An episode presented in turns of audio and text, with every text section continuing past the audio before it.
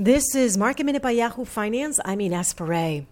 DraftKings, the online sports and gaming company, announced Michael Jordan will join the board as a special advisor. The NBA Hall of Famer will be given equity in DraftKings in exchange for guidance and advice to the board of directors on initiatives and strategies.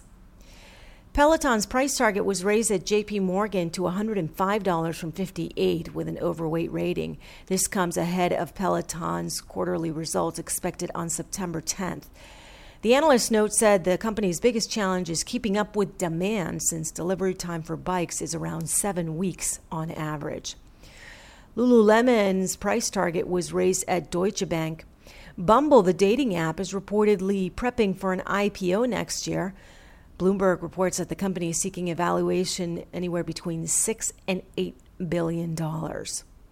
And Guess reported its quarterly results coming in above what the street had been expecting, with an adjusted loss per share of one penny. Its revenue decreased 42 percent. Gross margin came in at 36.9%. That's better than what the street had been expecting. For more market minute news, head to yahoofinance.com.